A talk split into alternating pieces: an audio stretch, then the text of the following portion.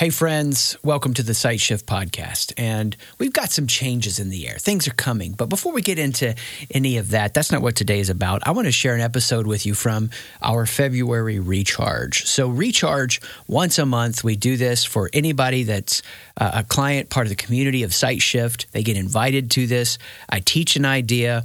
We get to talk about it and apply it. We eventually see in the future, as we multiply into different groups, uh, the format of this just continuing. Now, I did do something in February that was different and I deviated from what we normally do and will do. Actually, I spent the whole time teaching. And and that's not something we're normally going to do, but the reason I did that was because you know, for me, it's been uh, decades of experiencing and experimenting with meditation, and now these last 12 years working on contemplation and the practices we teach in Sight. So, I'm going to be doing a deep dive on helping you build a composite picture of your awareness.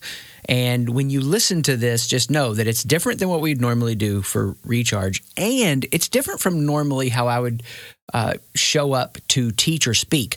I really do a deep dive. I don't always tell stories to illustrate things because I'm just trying to extend the horizon of how you experience your mind. And in doing so, my hope is that it's going to aid you in your understanding of growth.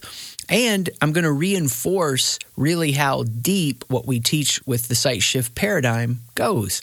You're going to get a deeper understanding than you've ever experienced on the aware, lean in, flip flow paradigm.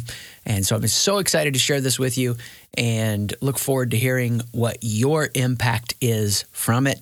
Uh, you're going to want to get a pen and a piece of paper ready. There's a lot covered here. Soak in what you can, keep growing. There's no way that you'll necessarily be able to apply it all. That's not the point. I'm trying to instead immerse you into something that is going to be able to take you further than you'll be able to go just with a quick takeaway. So dive in, enjoy February recharge. Here we go. Peace. All right, everybody. Welcome to February recharge. Um, I'm assuming I'm coming through all as well video, audio. Great, great. I put the notes in the chat uh, so you can grab those if you missed those. I'll try to think about that for uh, future recharges. We're we're up in our game here. We're getting to the next level. A little more professional. DJ Jazzy McAllister. Yeah, I'll take it. I'll take it. Super fun. Okay. So today uh, we're going to have a different experience than normal recharge. I'm going to let the teaching be what it is. So it's going to go longer. Um, if you need to leave, I get it. No hard feelings. Um, I like to do this, and then we can talk about it.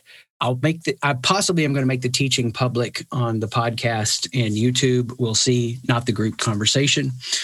Uh, for me, what's happened since uh, 2008 when I really started to explore uh, contemplation. It would. It was already built on about 13 years of meditation. And so the last 12 years working on both of those tracks, I'm, I'm ready to teach something today that is uh, something that has consumed me for many years.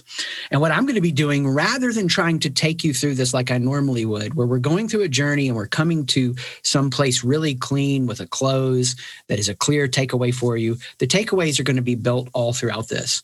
What I'm instead aiming to do is to describe to you an experience that I have in my words and I think by doing that, it's going to put feelings to things that you've sensed and felt, and it's going to expand your awareness. It's going to expand your ability to tap into your interior world, to be at your best with a calm, clear, stable mind.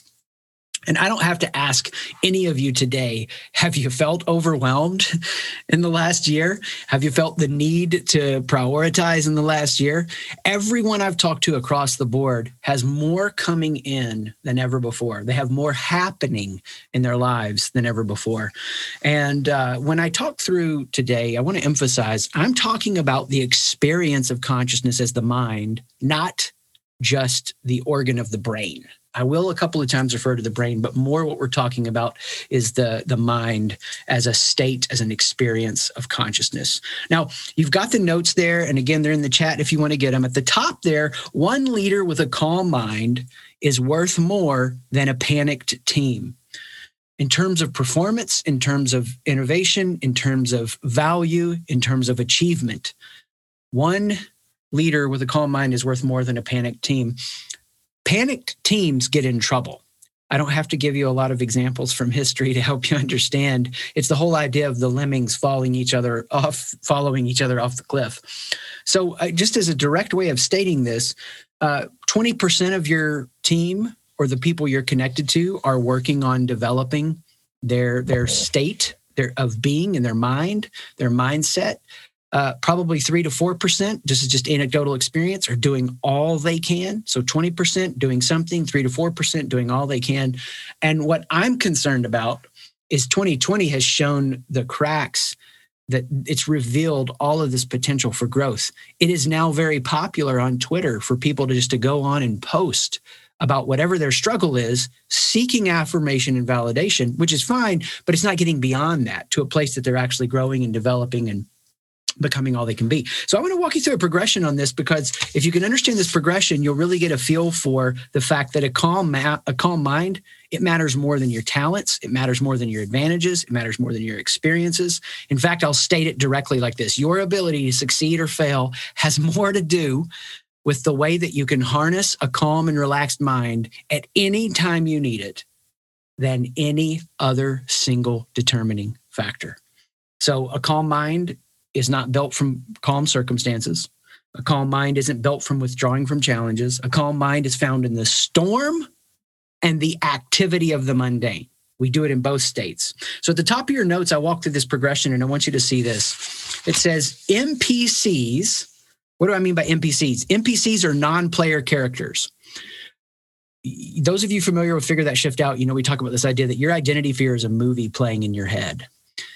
An NPC is when you're living in a reality that you're more a supporting actor than living out your true story. It doesn't mean you're the star in a way that makes you narcissistic. I mean, you're living someone else's dream for your life, not yours. You're succumbing to the narratives and pressures of others. You're you're not seeing the potential of who you can be. So NPCs, what do they do? They yell serenity now and try to force calmness. They yell serenity now and try to force calmness. Now, any of you that are Seinfeld fans, you know where I'm headed with serenity now. This is the way the average person approaches establishing the state of a calm mind and uh, the brilliance of Jerry Stiller, the actor. You know, he's yelling "Serenity now, Serenity now, Serenity now," and you know the episode, and he just explodes and he yells "Hoochie Mama!" and he's so fired up and angry, and it's this explosion that happens because he stuffs uh, stuffs and suppresses. I don't need to spend a lot of time debunking that for you. You get that that's broken. I don't think you'd be here at Recharge if you didn't. But look at how beginners try to address this. Beginners try to address having a calm, clear mind, no matter what state they're in, by trying to calm their circumstances. They're, they're trying to calm their circumstances. Now, let me just affirm there is value in removing drama. If I constantly have unnecessary drama around me, am I going to seek to calm my circumstances, remove troubled relationships, build boundaries? Absolutely. It'd be crazy not to. I would not be taking advantage of the choices that I can make that remove unnecessary pain and drama in my life. The problem is that's not all there is to it. There's actually more. Well, what do the pros do? The pros attempt to pattern interrupt. They just try to interrupt the pattern. So if I'm having a, pro- a problem accessing a calm, clear mind, and and I'm feeling stressed in a way that I'm closing in and I'm not open. And we're going to talk about how to keep uh, stress from becoming distress, but keeping it as eustress in a minute. If I'm in a state where I'm getting locked up and I'm starting to get circular and and I'm ruminating, I need a pattern interrupt pattern interrupts are helpful. They're effective. Set your work down. Go for a walk. You know go for a run. Uh, you're working hard on the weekend on a big project and you're like i'm just going to watch a movie. Uh, hey let's just leave this conversation. We'll come back to it later. We're getting too heated. All the different ways that we say let's break this pattern.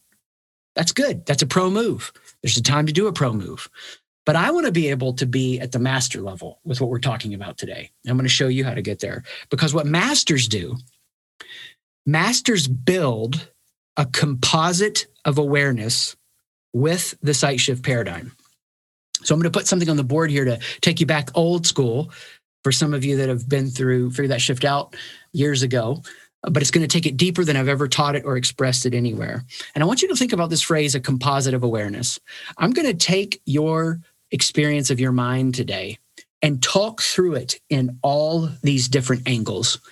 And I think I'm going to put words to things you felt. I also think I'm going to describe experiences that you haven't had so you can start to stretch the horizon of what it means for you to learn how to have this calm, clear mind, no matter what state you're in. Now, to set this up, I got to tell you about the craziest example that I could share with you where I learned this upfront and personal in a very, very uh, powerful way. Everything we're going to talk about today.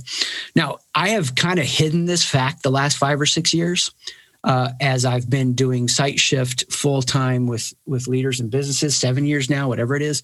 Some of you know this, and some of you don't. Some of you are going to be hearing something new from me as I say this.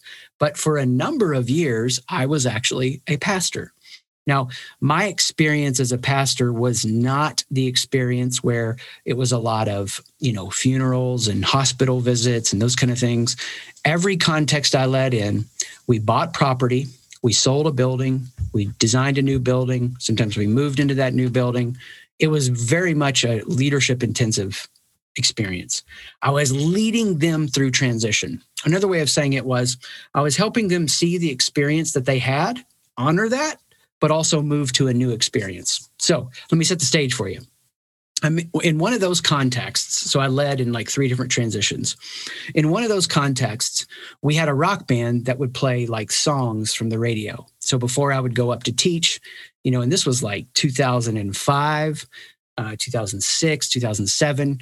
And back then, you just didn't have as much of the modernization as has happened now. I mean, one Sunday I drove a minivan in and just tried to do things to, to be very compelling and engaging.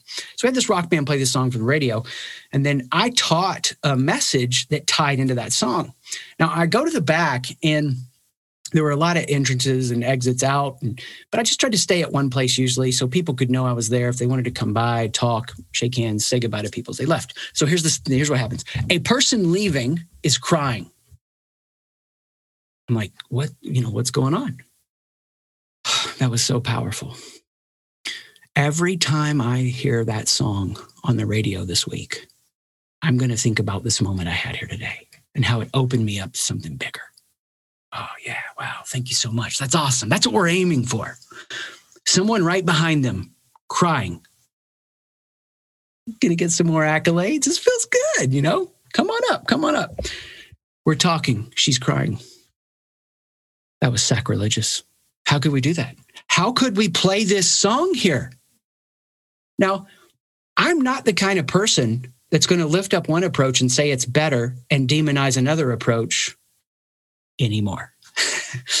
Back then, you know, I'm 43 now, 25, 26. I'm like, you're wrong. Let me logically, analytically argue with you on how you're wrong. Because if you'll just believe what I'm saying, you'll have a better experience in your life. You know, thankfully I didn't do that in that moment. But here's what I saw in such a powerful way that day. Two humans, same experience, two completely opposite reactions. I saw this in March last year, March of 2020, I became convinced, regardless of where you fall politically or whatever you think about things, I just became convinced that things were going to change and it was going to be a before after experience. And everything that I was doing personally with Sight Shift as a business, we needed to shift and adjust as quick as we could. This new world was here. We need to change fast. Every business leader I connected with I was trying to be persuasive and compel them to do the same. March and April, I spent most of my time meeting with business owners, leaders, helping them see the reality that was emerging and fully commit to it. Some did, some didn't. The ones that did, even when they were location specific, in other words, you had to go to the location to use their business, at the end of the year, we're up around 20%, 30% sometimes those that didn't commit to that reality, that new reality that was emerging, they could be down some or down as much as 60 to 70%. There was not much middle last year. And as a weighted, as, as a way of adding weight to the importance of what I'm saying, your ability to understand reality has all of these different viewpoints and and to be able to know in your mind what's happening and how to switch this is why i want to go through this today because i personally believe 2021 is going to have more challenges it's not going to have less i think there's going to be some things and i'm an optimist and I believe all day long.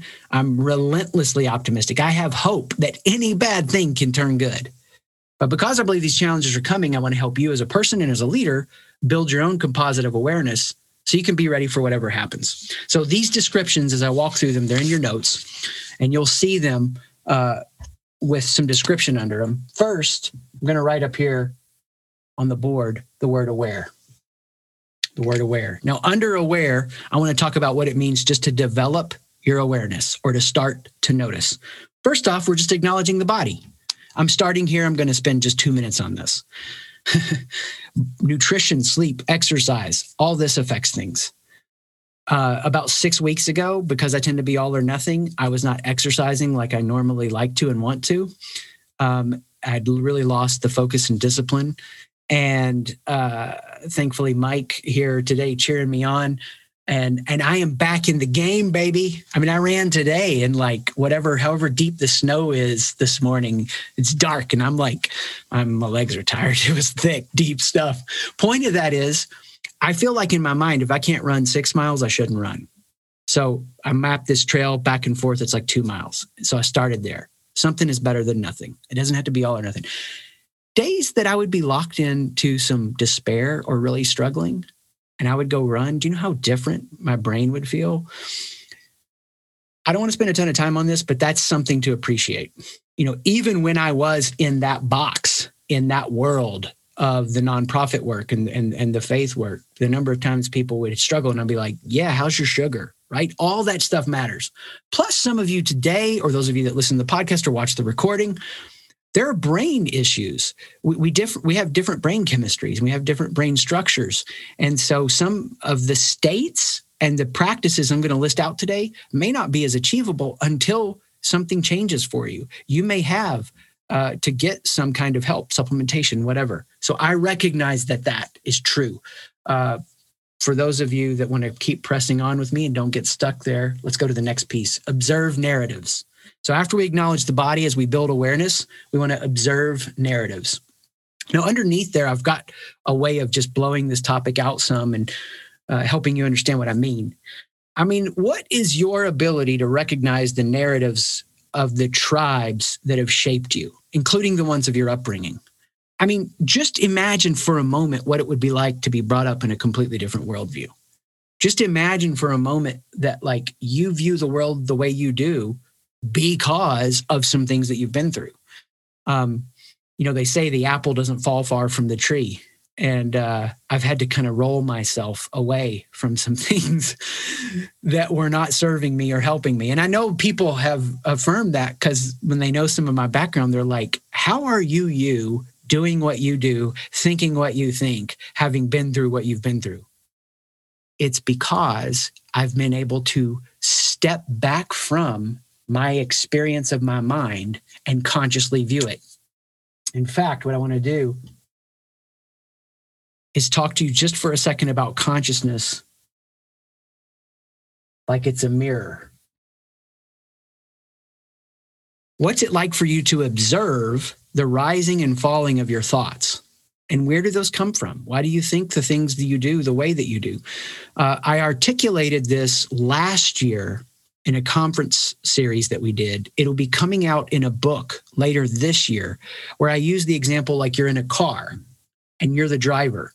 And imagine all of your emotions and thoughts as the windshield. All that happens when we get stuck mentally, it's because we're pressing into one emotion or thought and we're over identifying with it. We're making that all of our experience rather than part of our experience. And so, what we're doing here at this initial stage is just starting to notice. It's like looking at a mirror. If we could just objectively, passively step back, not actively be involved in our thinking and observe it. So, we observe narratives. And here's a big one not being afraid to think a thought that would undo your current worldview. if there is any place in your thinking where, as a worldview, you have a rigidity that you've said, I can't think this thought, then you will not be able to reach the fullness of a calm, clear, relaxed mind, something you can harness in any situation. It doesn't mean you have to agree with the thought. I've tried on some clothes before that I should have never bought. I had this funky green hippie shirt all these neon yellow colors. Man, I love that shirt. It was my way of being rebellious and sticking it to the man, especially when I was in more traditional work. I'd wear that shirt, man, I'd be so proud of it. My wife is like, Why are you wearing that shirt? What are you thinking wearing that shirt? Just because you think a thought doesn't mean you have to commit to it, doesn't mean you have to believe it. And what keeps a lot of people from accessing the real momentum of the development of their consciousness and their thinking is that they get rigid and they go, Well, I can't entertain that idea. You really, if you've got something that you're just opposed to, you can't have a conversation with a person that's as effective as possible with yourself or with another person until you can talk about the idea better than they can. And you can't talk about the idea better than they can until you contemplate that, until you sit with it, till you think about it. So, what's it mean to have courage, right? To observe the narrative. Second, to evaluate decision making. You want to learn that as you make decisions, list out, and you went through this and figured that shift out, list out those top five worst decisions. What were the themes there? How can you build guardrails? Because what happens to a mind that is lost in the moment, we get swept away. My worst decisions have always been about being the hero you know, the top three worst decisions I've made through my 20s were always in this moment where I was swept away. Like I could, the Lord of the Rings music would start playing, swords are bandished. I'm starting to get caught up in the moment and I can step, you know, it wasn't about serving, it wasn't about making the other person the hero, it was about me being the hero. When you start to get this insight, it's so powerful.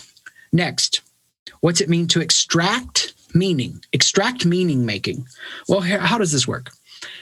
Right now, if you're facing any kind of challenging circumstance or hard time or thing that has you stuck, you have a metaphor or an analogy that your brain goes to as a shorthand. I should say your mind goes to as a shorthand to try to explain it.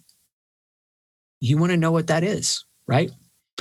Last year, we faced some changes with SightShift and one significant river dried up. It as things changed in the market, it just dried up. I was like, ah, the river dried up. I'm going to go find seven more streams. What that allowed me to do was make meaning out of a challenging dark moment to find motivation, to find encouragement, to find resilience, so that now you know, it's possibly, I think, been the best 30 days of business we've ever had, multiple streams. Change has happened. Because I could notice the metaphor analogy. You'll ask people this question, and you try this on yourself and you try it on others. When they're struggling with something, say, How would you describe this problem? If you thought about it like a metaphor or analogy, what does this problem feel like? What does it look like as an object? Whatever you would do if there is a victim metaphor or analogy there, they are stuck in their ability to make meaning. They're going to loop around not being able to make effective decisions, take effective actions. Next, recognize when your mind is distracted into fantasy thinking into your future or regrets thinking into your past and what that reveals. So, again, this is about awareness. This is about the mirror learn to not over identify with fantasy thinking, learn to not over identify with regrets thinking. Just notice it.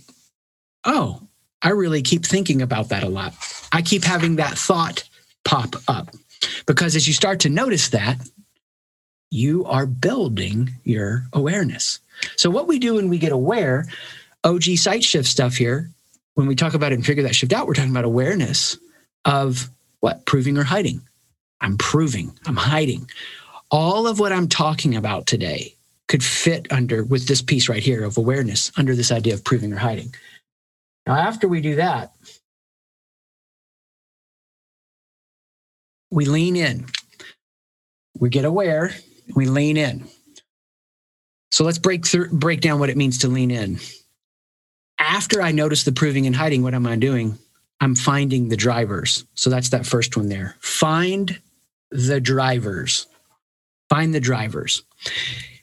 Here is the most powerful thing that you could tell others if for any of you that teach sight shift.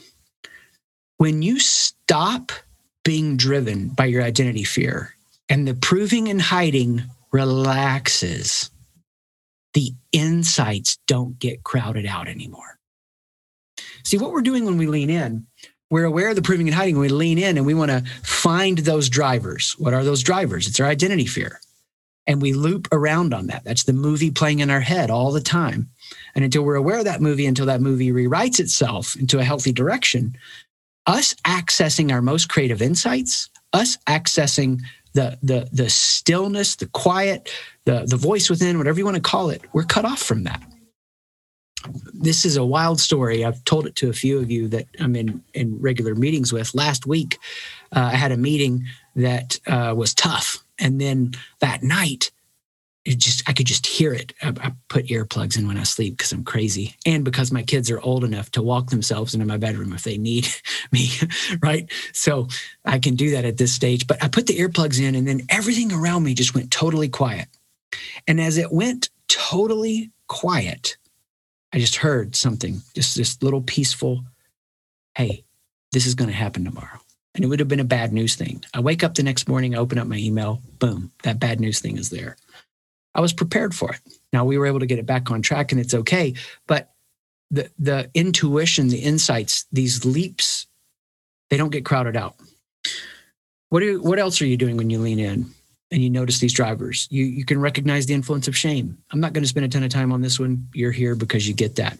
Next, knowing your motives or why you want to do what you do. Not going to spend a ton of time on that. We know that from Figure That Shift Out, but it's a good reminder that you're not actually noticing your consciousness. You're not removing yourself from putting yourself into the windshield.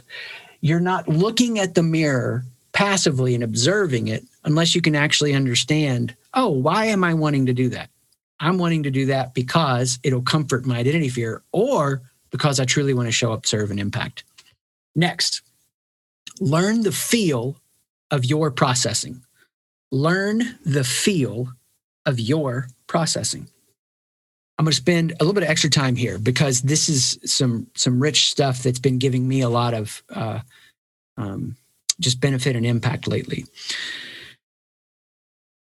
And the reason is because when you're in a high feedback environment, when you're in a new territory, and I've been in new territory with SightShift the last six months, when you're in new territory, you're getting a lot of uh, new signals and cues and new pattern matching. And here's the here's the thing: everybody wants to posit the battle as between analysis and emotion. So emotion is the enemy. We need more analysis. Oh, you stuffy Microsoft guy, right? The Microsoft versus PC. You need more emotion. In fact, you could look at that those commercials, the reason they were brilliant, it was a stereotypical presentation of this battle. And it was like, whoa, you're you're more of the emotional creative. If you buy the apple, you're not the analytical stuffy. However, we all know this that at some point in your life, you have to mature beyond being driven by your emotion to logical, rational analysis. The problem is, and it's what makes adulthood suck so much and why so many people don't want it, is because they stop there. They don't progress to the next stage where they live with the integration of the emotional and the analytic. We want both. So, OG sight shift stuff here, I'm not dominated by my emotional state. I'm not denying it. I'm aware and leaning in and learning.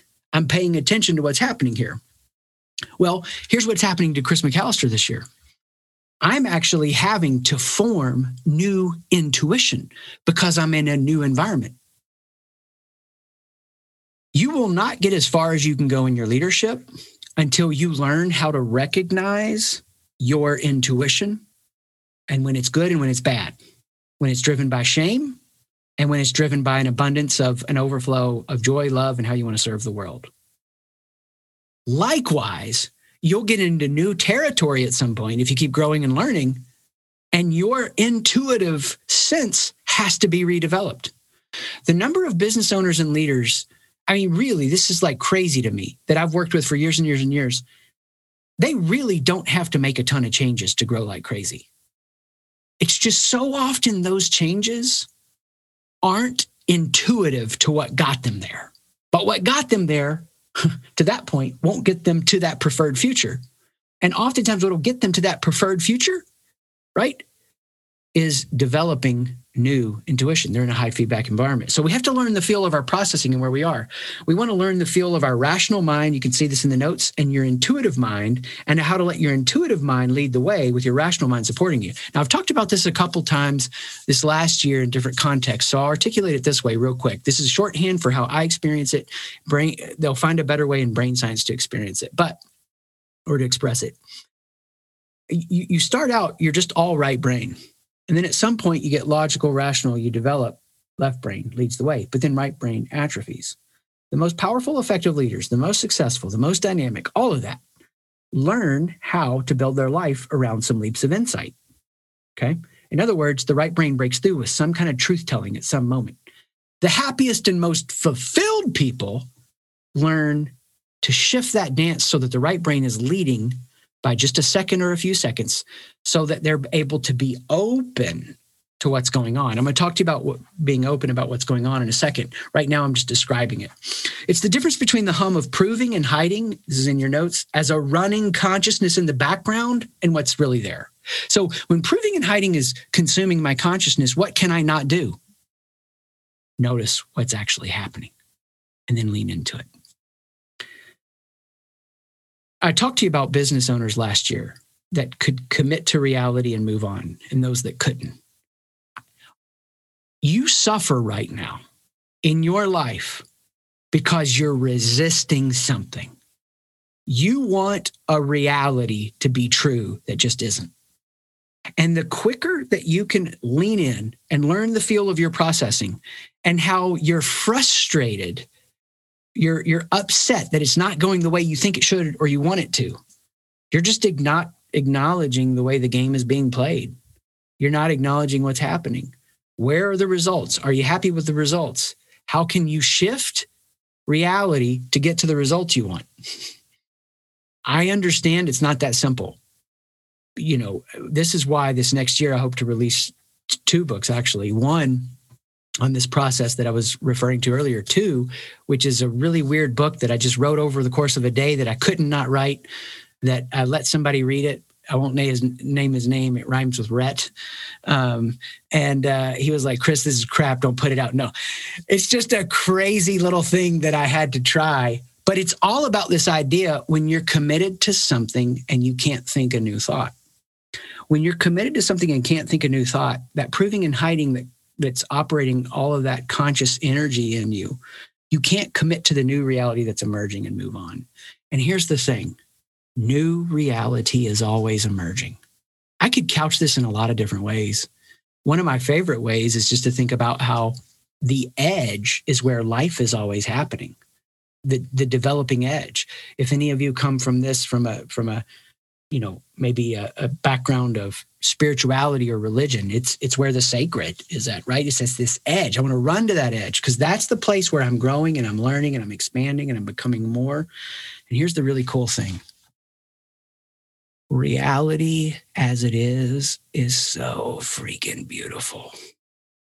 I talk about this and figure that shift out and i've kept cultivating it since i wrote about it there but i haven't talked about it publicly you know, my daughter's now 18, 16, 15. Just a couple nights ago in the kitchen, I had my 15 year old. I gave her a hug and I hugged her for the first time. Now, do I literally mean for the first time? No, but I mean consciously, I saw her as she is right now for the first time. A statement that I made years ago on a podcast, I still stand by. If you can't look at a blade of grass and get jacked up, something's off. That's not a shaming comment. It's just that if we can't keep seeing reality for the first time, it's because the hum of consciousness that is in the operating background of our mind is so consumed with proving or hiding. The purity, the gratitude, the joy of what this real experience that's happening now can't break through. So there's so much more. Next, be able to sit with tension. This is the next idea there in your notes. Sit with tension. How do we do that? Well, you can practice meditation by noticing awareness of consciousness and eventually seeing thoughts arise and fall as you know yourself as consciousness. I don't mean that sentence to be recursive. Let me state it this way. In your growth and learning, there's there's practices you can do, meditation, where you just passively observe your thinking. You let go of all effort to think, but also don't let yourself be lost, lost in thought. You let go of the attempt to think, but also you don't let yourself passively be lost in thought. In other words, you don't keep following those thoughts as they go. It's not that you do this all the time. This is just a practice to experiment with. Instead, you just observe. Oh, look at that thought that's just occurred. Let me let it go and let it pass. I don't need to keep thinking or ruminating on it. One effective tool that can happen for this, eh, or effective way of doing this, is you can come back to breath. Just come back to breath. I thought, you know, this is called mindfulness meditation, a lot of different ways to describe it. I've practiced a lot of different styles. I, am constantly experimenting with things like this because I want to learn and grow. And I could describe it a lot of different ways. You figure out how to experience it for yourself. But when you do that, what you can start to do is recognize I don't have to get tense over my thoughts. I don't have to harden. I have to give a shout out to uh, one of our certified coaches. She's a business owner. She made changes last year they were able to grow in the midst of the crazy. Uh, her name's Whitney. I didn't see everybody that came on. I'm not sure if she's here, but uh, she sent me something she wrote. And it was so powerful. I want to share it with the email list sometime this year. But she wrote this sentence and it just said, It's okay to soften. It's okay to soften, right? I loved that because we think we get there by getting rigid and getting hardened. No, we soften, we sit with the tension. What's it mean to keep your mind wide open to possibilities and not close in prematurely? A lot of puzzles and riddles are meant to keep your mind open to possibilities. We close in on a reality that makes sense so fast. This is why the human brain believes in conspiracy theories because we can't sit with tension. We can't acknowledge reality is complex. It feels overwhelming. And so, because it feels overwhelming, we lock in and we lock in and we commit to something that we can make sense of rather than seeing it is complex and there's multiple variables. What's it mean also to hold ideas that oppose each other in your mind at the same time and see truth in both? You know, for those of you that lead, should you get up and walk around and be with your team? Depending on whatever's happening with the regulations in your world today. Uh, should you text your team and see how they're doing? Or should you shut everything off and work on your strategy and, and do some deep focused work? Well, of course, the answer is both. It depends on the timing. And this is a really deep way of saying this. And if you want to get my heartbeat on it, look at the paragraph at sightshift.com, our guiding values. We call it the electric middle off of F. Scott's F. Scott Fitzgerald's quote, where he said, the beauty of a first rate intelligence is you can stand in the electricity two opposing ideas create. You don't pick one or the other, you don't try to be balanced, you accept them both. When your thinking can be both form and formless, when you can approach things and understand this idea of sitting in the tension of both, you get the electric middle.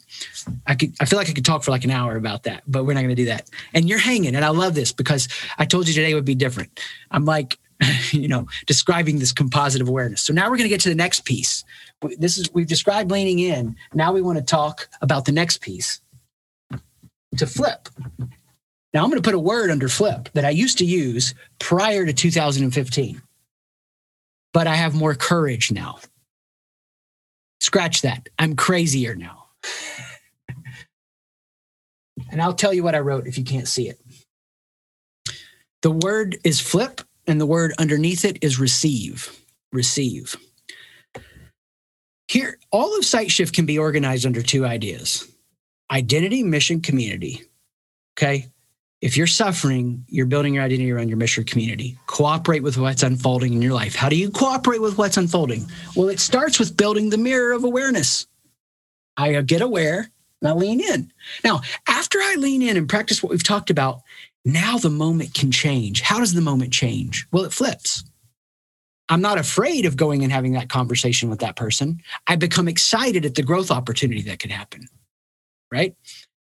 The moment flips. I'm not trying to get my identity from you. I'm coming to give you something out of an abundant identity. Let me go deeper. The word receive underneath here. This is what I was talking about. When your right brain gets one second ahead of your left brain, now you're open to the intuition. You're open to the download. You're open to receive. Where are you receiving it from?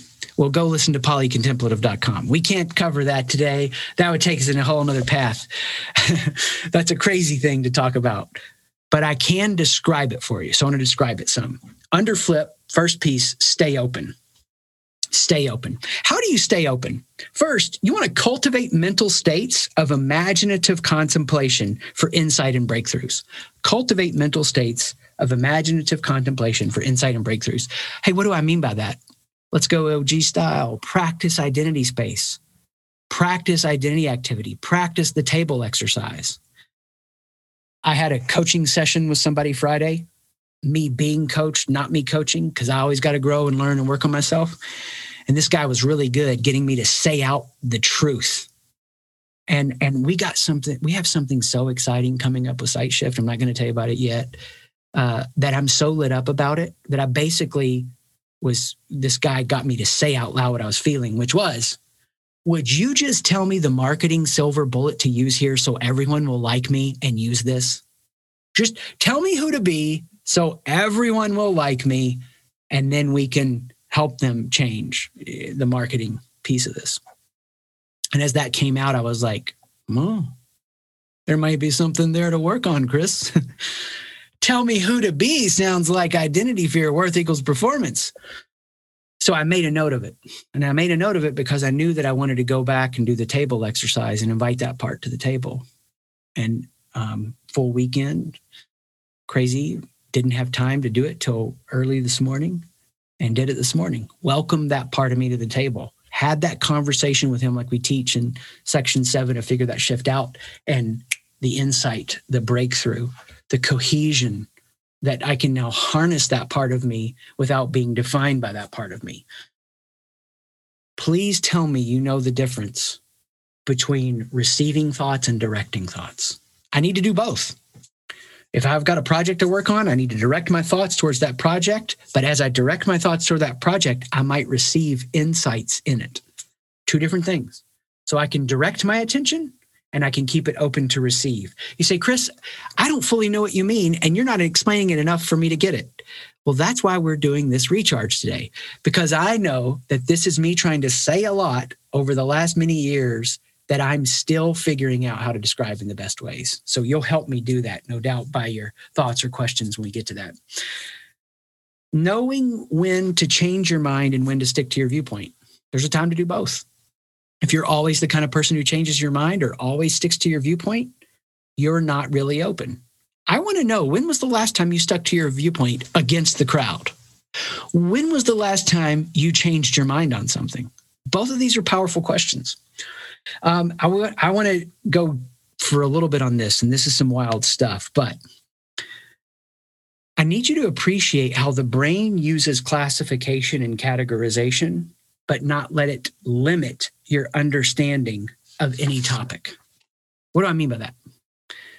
Um, poetry sometimes can just say something that I can't say music lyrics. How many times have you listened to a song and you're like, oh man, they put to the words the feelings I'm having perfectly?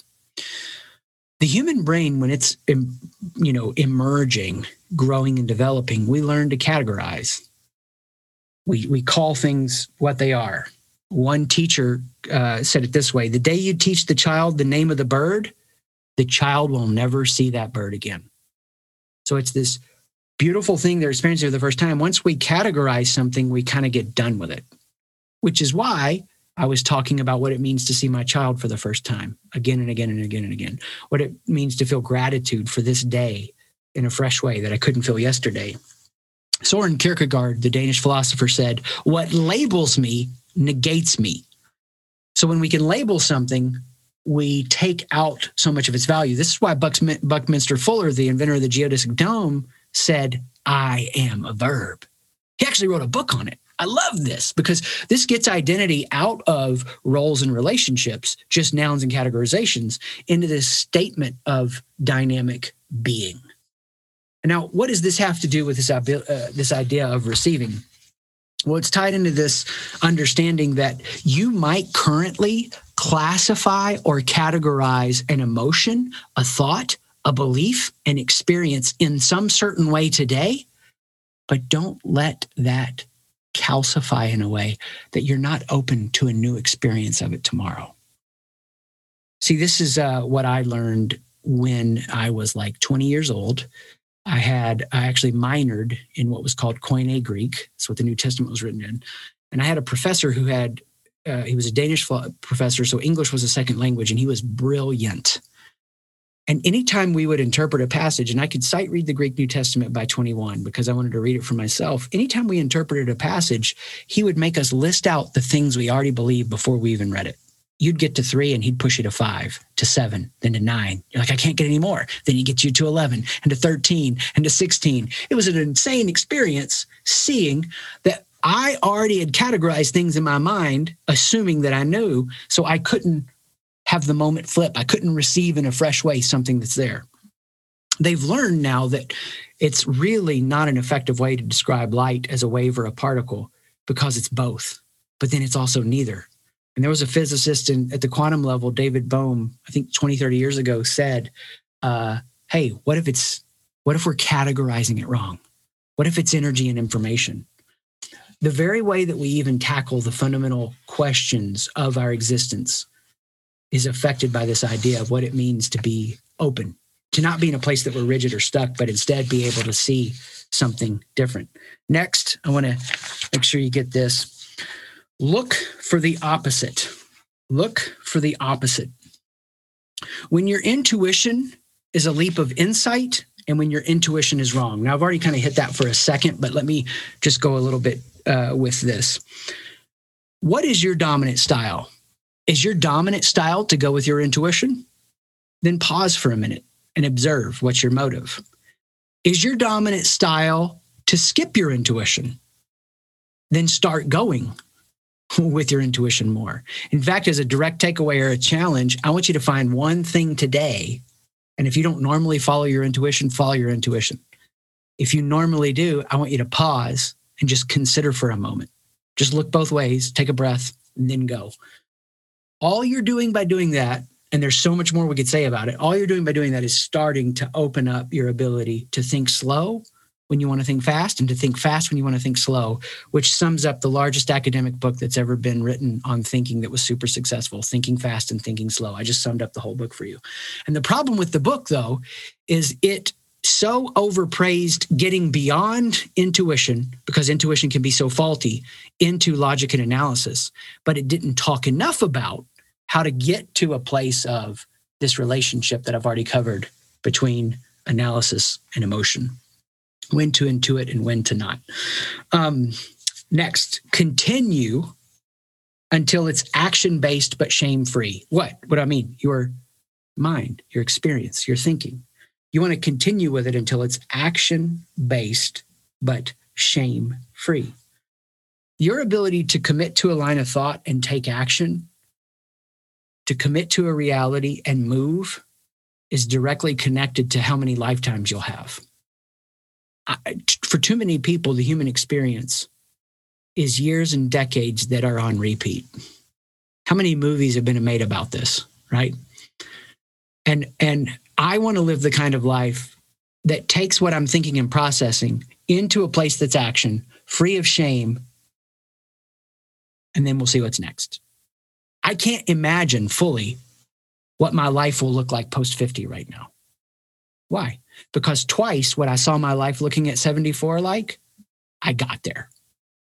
I mean, I remember this guy saying to me when I was like 28, man, I can see you. And he was throwing this picture out there. I was like, yeah, that's what I'm going for. And then I got there.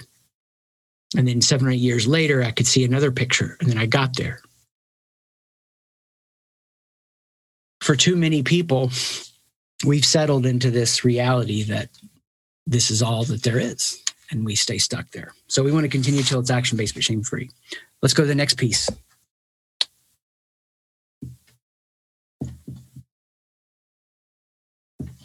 Flow is the word I'm writing. Flow. And the word that I put underneath is rest. Rest. Flow then rest.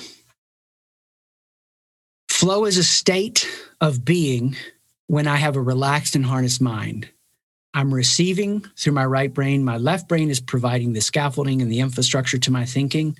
And as I receive through my right brain, I can then enter into a state of rest. It's a state of flow. Today was experimental to do the recharge this way. I have felt in a state of flow while I do it. I'm excited to be here, but there's a state within me that feels a lot of peace and rest to just share these ideas with you. So it's not just even in this, though, it's also sitting on the couch last night. We were watching one of the new Avengers movies. I was critiqued by one of my children on something, and they were right about it. And I sat there and I thought, hmm, little ego Chris wants to rise up and defend himself. He wants to fight the good fight and logically fillet her with these brilliant arguments that are going to leave her in a smoldering ash of ruins that I hope at some point later on in her future, 20 years from now, she will tell a counselor, I was traumatized and here's where it began. But little ego in me was like, you know what? You feel insecure about that? Relax. It's an illusion. False. Your identity isn't on the line. And there's a flow, there's a rest. So it's in the mundane and it's in the big. How do we do this? We harness states through triggers the power of combining relaxation with the stimulation of flow. This is the identity activity. This is what we teach you and figure that shift out. Positioning your mind and body for multi sensory positive trigger building with intention. Come on now. Why am I taking a cold shower after I run? I'm building those multi sensory triggers. I don't have a sauna at the house right now. Uh, if if my friends from Finland are listening to this, we worked with them a number of years ago. We're doing some work with their company. They sent me a book on sauna for Christmas to rub it in my face. They're like, look at all these saunas. So I'm having to find a different way to do it. I'm doing the super hot bath, cold shower. I need to order one. We keep investing in the business. Need to get one soon. But until then, that's my short-term hack and how I'm closing my day. I'm building a multi-sensory triggered experience so that I can channel switch and be fully present with my family no matter what's going on. Last, here's a question for you, and then I'm going to talk to you about this overall picture and then we'll be done. But last on your notes here, what haven't I said? What haven't I said? I'm not trying to be the end all be all in this. I'm just a crazy freak who loves this stuff and studies it and notices it in my life and notices it in working with lots of other people. But how can we understand that we're experiencing our conscious mind but do it without the limitations of whatever current analogies are used to explain the brain. We always in human history, as we've been writing, which isn't that long, have written and described the brain using the analogy of whatever was our most modern form of technology. Right now, we think about the brain as a computer. And, and so then people confuse brain and mind. I'm talking about brain organ, mind, consciousness, experience. All I'm saying with this is we don't know. Hey, what if we find out years from now that unconscious, subconscious, and conscious, there's actually not three levels, there's nine levels. We could.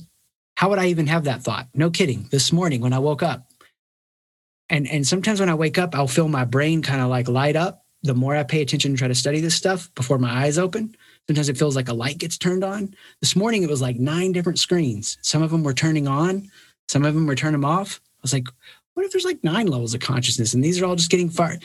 That's a stupid, crazy idea. Who knows? It could be totally wrong. But it's not like through human history, we've always had breakthroughs, logical, analytical, step by step. It's always a leap, it's always insights. You can study the guy who popularized this. Uh, I can't remember his name now through a book, Charles Kuhn, I think. Scientific breakthrough doesn't come iteration, iteration, iteration, iteration. We leap into a new way of understanding iteration, iteration, iteration. Then we leap into a new way of understanding. Oh, the sun is actually in the center, not the earth. These leaps into new understandings. And I believe we've barely tasted the edge of what we can experience with our mind. Now, here's what I want to make really clear about this I'm writing this right now on the board mirror and as the mirror. Okay. Let me explain what I mean. When I think about sight shift, what we're doing, we get aware, we lean in, the moment flips flow. You know this. You can go through this experience 17 times in a day in micro ways. You can go through it in macro ways over the course of you could go through it two times in a big way with your relationship with a partner love interest or spouse over the next five years okay? But the first half of this is noticing your consci- consciousness. You're observing it. The second half of this is experiencing it. You're not just noticing the consciousness, you're experiencing the consciousness, you're receiving and you're in flow. And the, the, the fault of so much training around having a calm and harnessed clear mind breaks apart at two levels that I'm trying to debunk. After you, the beginner pro master stuff that I said at the beginning, place one is it doesn't do enough with noticing consciousness. It's just all about getting into the flow state. The other ditch, they make it all about noticing consciousness, mindfulness, but not upgrading the mindset. We want to do both in. And it's ever ongoing, never ending. I notice the mirror and I experience as the mirror, my mirror being the me, the consciousness, everything as it shows up see the mirror and be the mirror. Observe and understand. This is the noticer within. Then redirect and receive here. This is the experience of consciousness. I'm noticing and I'm observing. I'm redirecting. You guys are champions. I sense this might happen. I'm going to